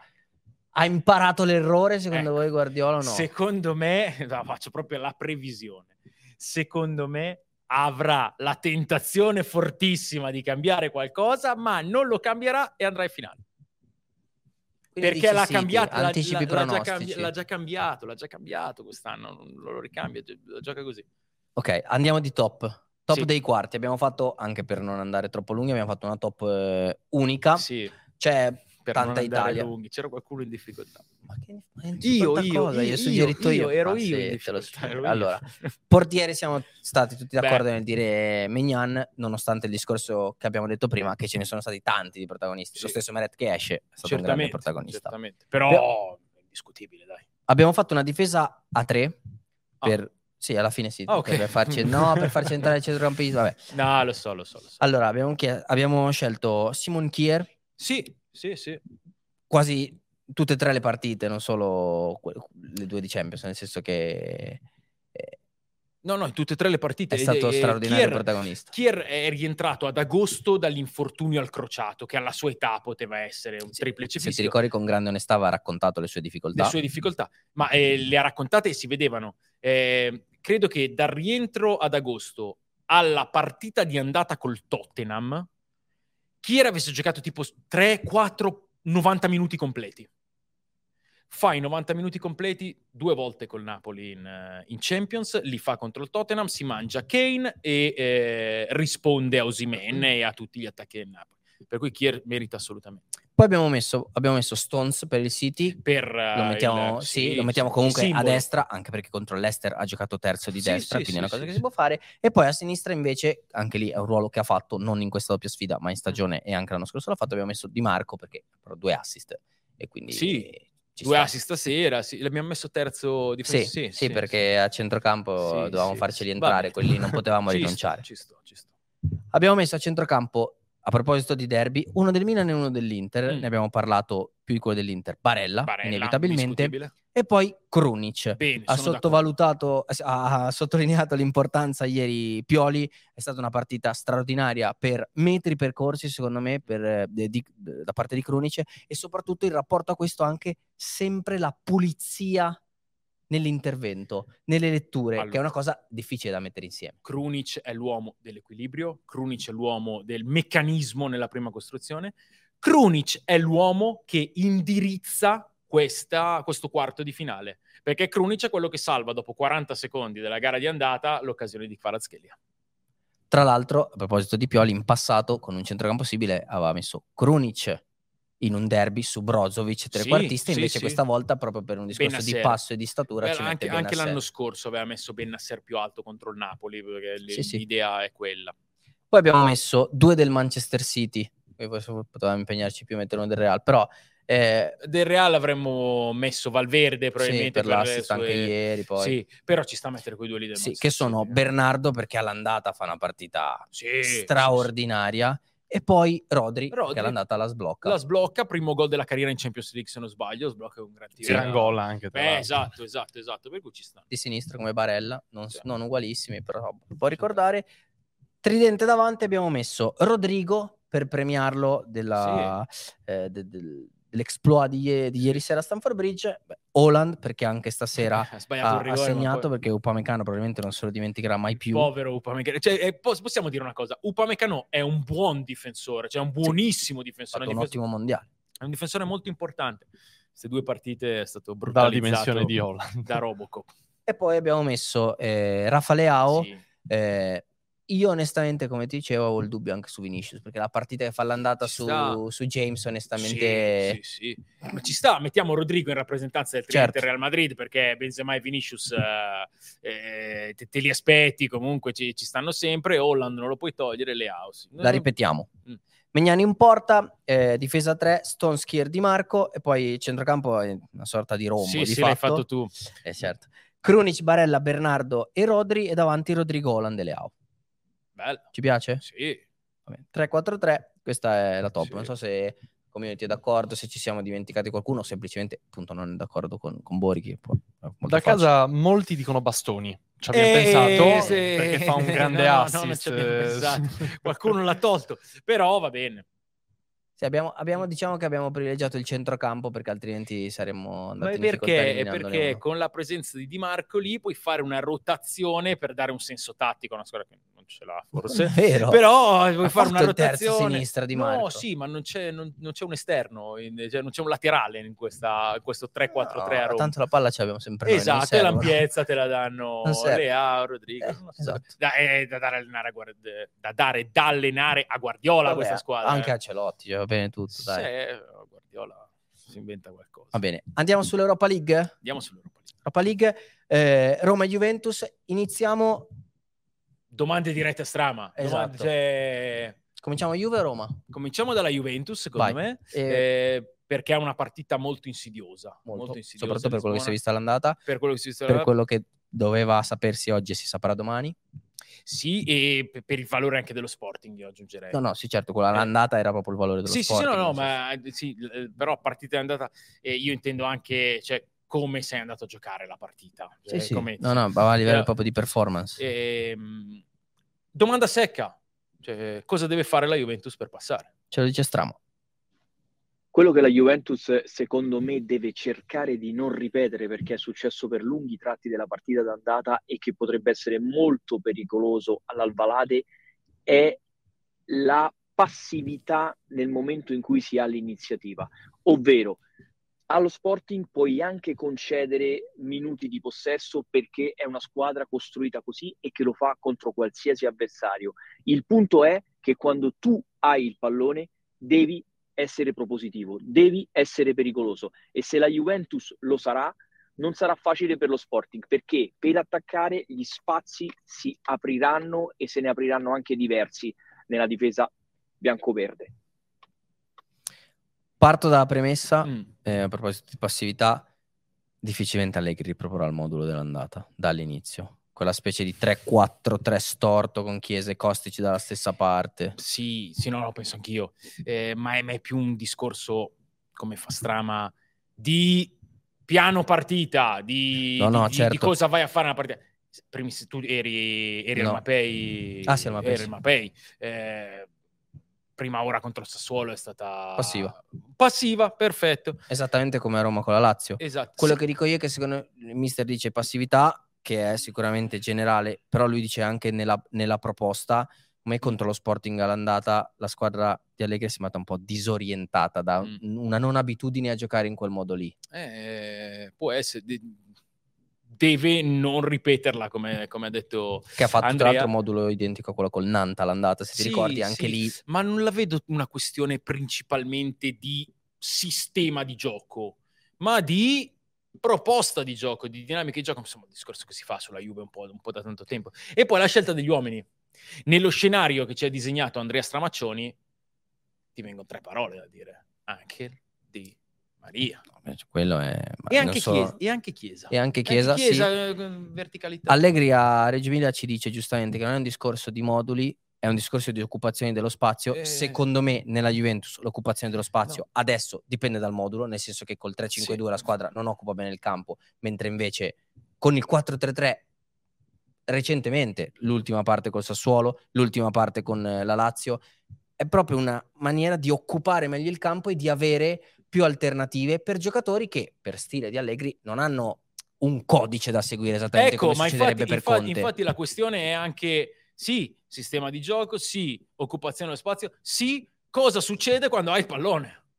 Certo. Eh, eh, No, allora, poi io ero in panchina a Reggio Emilia e a sentire addirittura ti sei messo in in panchina, panchina, Reggio no, in no? panchina no, ero in panchina nel senso che la tue postazione acquisite No, competenze la, la potresti postazione a in Reggio Emilia, la panchina. postazione a Reggio Emilia Da è- calciatore. lo vediamo ho detto in panchina perché la postazione a Reggio Emilia è praticamente in panchina, ci sono un paio di stadi in cui la postazione Perfetto. Portocampo è praticamente in panchina, Avevi l'area tecnica davanti, si è no, ce l'avevo a, a 3 centimetri di Eh. fatto, però mh, scherzi a parte è che nella testa di Allegri il piano partita era chiaro, Mm. poi non è stato messo in pratica, cioè lui Eh, come dovesse la Juve attaccare il Sassuolo era abbastanza chiaro. Io rimango convinto che mh, il, 3 il 3-5-2 diciamo sia stata eh, un rimedio, un palliativo per quando la Juve era in grande difficoltà, anche secondo me mentale, si è trovata nella prima parte di stagione e c'era bisogno sì. di star lì.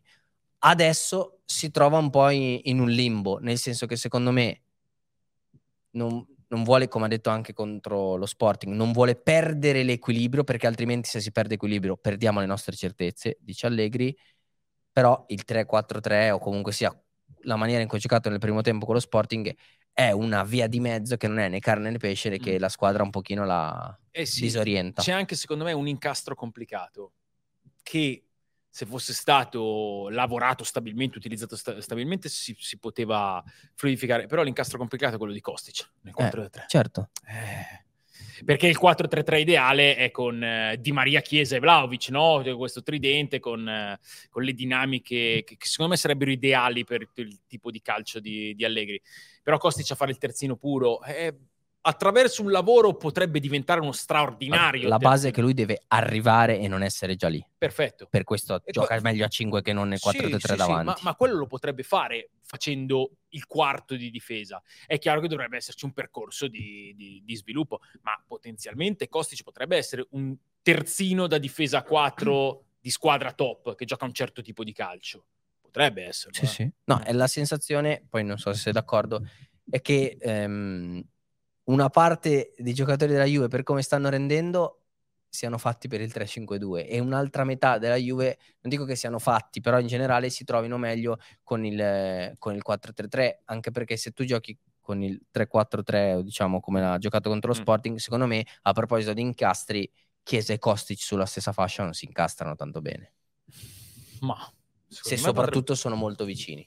Sì, però potrebbero incastrarsi. Se fai invadere il campo a Chiesa e lasci il binario a Kostic, potrebbero anche. anche Certo, incastrarsi. però Chiesa è uno che proprio per indole Eh. propria va tanto a pestare la linea. Sì, sì, sì, è vero, ma se la pesta in un dato momento in cui Kostic comincia la sua partenza e poi viene dentro e Kostic arriva, No, certo, certo. eh, sì, sì, però sì. come dicevi te, giustamente è, è un processo su cui, è un bisogna, processo, eh, sì, sì, su cui bisogna lavorare. Roma, Roma, partita difficile quella di domani della Roma. sì, Strama cosa dice? La Roma si presenta al fischio d'inizio all'Olimpico con uno spirito diametralmente opposto a quello che aveva avuto al termine della gara di andata, ovvero il morale alto si viene da una grande partita e da un'ottima prestazione contro l'Udinese e soprattutto dal recupero di alcuni giocatori importanti. C'è ancora e ci sarà fino all'ultimo il dubbio riguardo alle condizioni di Dybala, ma la Roma ha la possibilità, spinta dal suo pubblico, di ribaltare il risultato dell'andata. L'atteggiamento lo stesso visto contro l'Udinese, grande aggressività fin dal primo minuto, sfruttare il fattore campo, l'intensità e soprattutto le corsie esterne. A mio avviso sono mancate un pizzichino da un punto di vista dell'uno contro uno, sia offensivo sia difensivo nella gara di andata. E poi ovviamente quella grinta, quella mentalità, quella voglia che ha permesso alla Roma di ribaltare già per due volte delle partite che nella gara di andata si erano messe male la Roma in questo momento è forte di testa e non perché su palla inattiva è sempre pericoloso. E anche fisicamente non sta male. E, eh, sì, fisicamente non sta male, ma è forte di testa, è una squadra che, che, che, è convinta, che è convinta di poter arrivare fra le prime quattro, di poter arrivare in fondo a questa Europa League e questo si riflette e questa è una diciamo che forse è la caratteristica ideale per José Mourinho, avere un gruppo che anche perché è molto merito suo questo, questa mentalità che è in questo momento cosa, il più grande capitale della Roma. E domani ci sarà l'Olimpico pieno. Eh, Strano. Eh, sì. Ma domani è pieno davvero perché essendo la trasferta vietata ai tifosi olandesi riempiono anche il settore ospiti, per cui è pieno di romanisti. Sì, speriamo non, eh, non arrivino ecco, speria- stesso. No, no, speriamo davvero. Ehm, tutte queste cose. Secondo me la traccia da ricalcare, detto che è impossibile ripetere una partita ed è anche stupido pensarlo perché poi sono tutti diversi, però la traccia da ricalcare è la partita di ritorno contro il Salisburgo. Con lo stadio che è diventato un calderone fin da subito, con la Roma che è scesa in campo per sbranare gli avversari e li ha sbranati. Quello è il tipo di partita che deve fare la Roma. Può farla contro il Feyenoord. Eh, il Feyenoord per me non è più forte dell'anno scorso.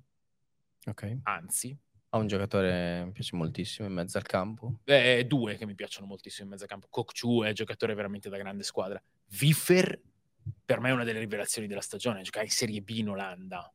Eh, è entrato anche nel giro della nazionale, se non ha sbaglio. Debuttato, ha eh. debuttato nel, nel, nell'ultima sosta di marzo, è quello che ha fatto gol, ha concesso il rigore, ha rischiato l'espulsione nella partita andata, perché uno che ci entra anche tanto nella partita. No, è una squadra che ha dei, dei valori, però se la Roma ricalca la partita che ha fatto contro il Salisburgo va in semifinale. Domanda veloce prima magari di andare a, a vedere anche i pronostici, come sono andati questo giro qua. Oh, Se ti va, poi dopo di, andiamo. Dici, dici. No, volevo chiedere questa cosa. Secondo sì. voi, eh, nella testa dei giocatori della Roma, e magari di Mourinho, che magari anche a motivare e a stimolare uno abbastanza bravo, quanto conta essere dalla parte un po' più semplice del tabellone? Cioè sapere che comunque non ti becchi o Siviglia o United, se passi.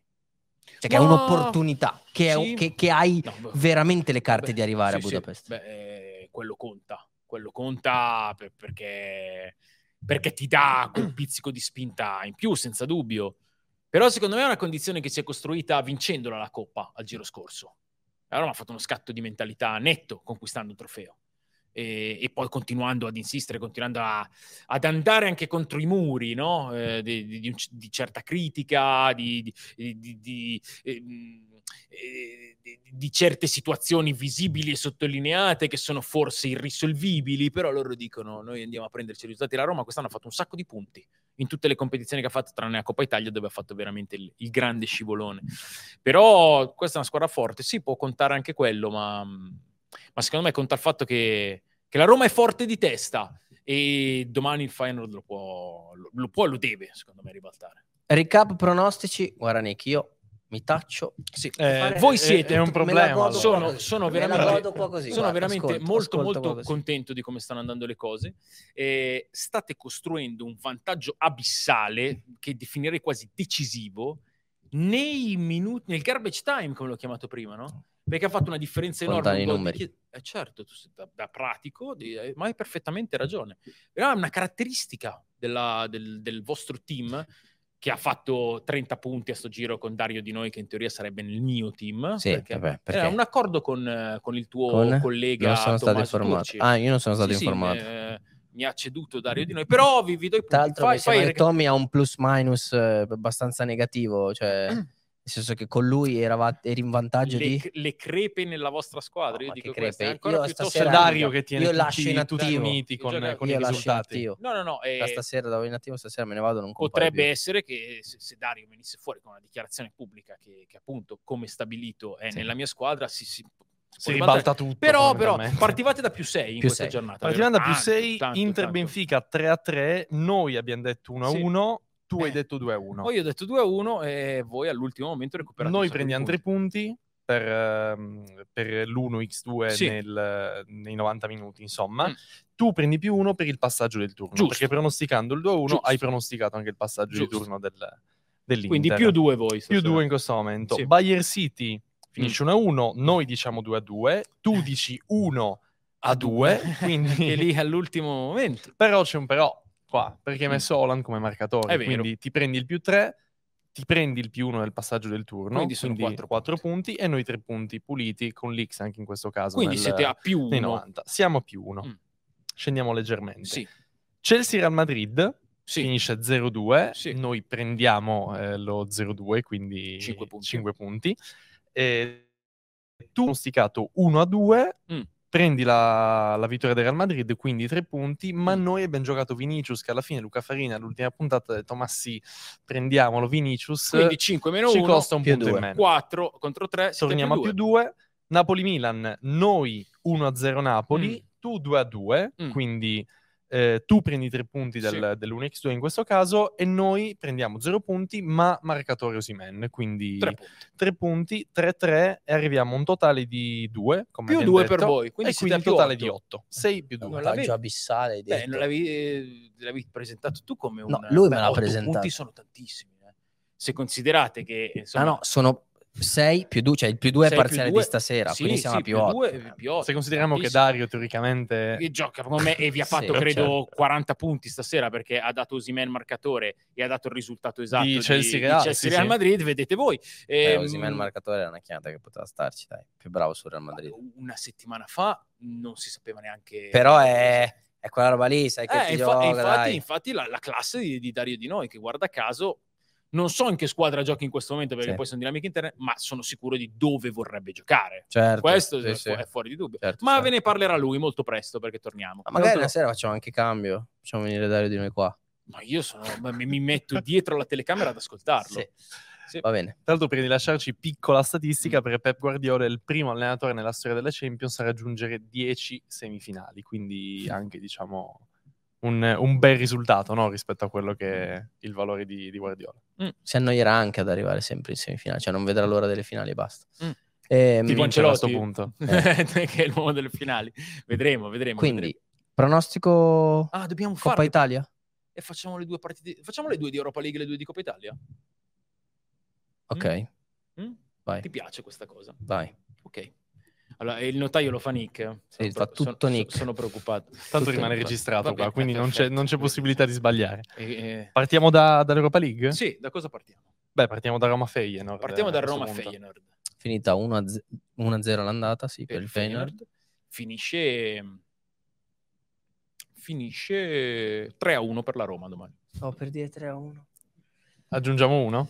No, 4-1, 4-1. no, no, no, no, no. 2-0. ci sta 2-0 Roma, scrivi Nick. 2-0 Roma. 2-0 Roma Segniamo e qua. 2-1 e, e 3-1 Sti. 3 a 1 io ho detto sì. Sporting Juve. dite prima voi così poi Nick. e- eviti le tue mosse Nick nervose Nick. Io ho detto la Roma, lui dice la Juve. Starei su mm, 2-1 Juve. La 2 a Juve 1 vince quindi- all'Alvalade. La quindi- Juve 1 a vince, vince 2 a 1 secondo Nick Però dimmi tu, eh. L'hai detto prendi Dai, l'hai detto, prenditelo, su, guarda. Io- io mi affido ai miei grandi compagni di 2 a 1, squadra. personalità, perché- 2 a vai, 1 2 a per 1 la Juve. All'Alvalade secondo me eh, invece ehm, secondo me invece finisce 0 a 0 Ci può stare. 0 a 0 Ok. Quindi Andiamo manca alla, Coppa alla Italia. Coppa Italia. Mm. Inter Juve. Inter Juve. Allora eh, Inter Juve finisce ancora 1 a 1 e va in finale l'Inter Ok, scrivi 1-1. Per me finisce 2-1 e va in finale l'Inter. Ok? E rimane Fiorentina-Cremonese. Fiorentina-Cremonese. Tocca a voi dirlo per primo. Tocca a te. Beh, direi un- di nuovo una vittoria della Fiorentina. Mm.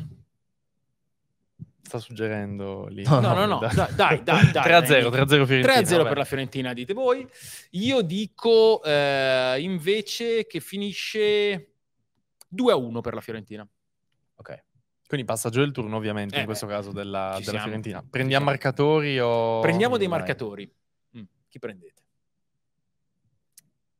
Fiorentina Cremonese vuoi mettere un marcatore? Vogliamo mettere un Nico Gonzalez dannata? Prendiamo Nico Gonzalez. Prendete Fiorentina, eh, eh, Nico Gonzalez, Fiorentina Cremonese. Facciamo un marcatore sulla Coppa Italia e un marcatore sì. sull'Europa League? Scegliete che io, io, io posso Ah, uno solo, solo. magari. Ok. Sì. Io dico che eh, domani in Roma Feyenoord segna Pellegrini. Fa il secondo di fila. Mm, E mi fermo chiamata. Rimaniamo così. Cioè, so- oh, va- Uno e uno a testa. Pavido, Ah, incredibile. vabbè, Eh, però sì, bisogna sì, limitare i danni. Pavido. No, eh, ho capito, Però però più direi che 8 si va protetto. eh. risultato. la bravo. gestione del più 8 in classifica Più no, otto ci può andrebbe stare, protetto, poi- Va bene, Ah, proteggiamo, ah, proteggiamo. proteggi, proteggi. Hai, giocato la vittoria della Juve a Lisbona, un 3-0 in una. Bravo Nick. Forse potrei anche provare a intavolare una trattativa per prendere anche te, oltre a Dario Di noi. Sì, Da- Ok. Dario, ni noi. Va Perché di dai. noi ho detto. Perché distruggo il mio di Dai, gruppo che ormai, è in ta- questo ormai è tardi, stai Esatto. vecchio e deve andare a nanna, dai. Se dorme stanotte. Buonanotte. Buonanotte. Ciao a tutti. Settimana prossima.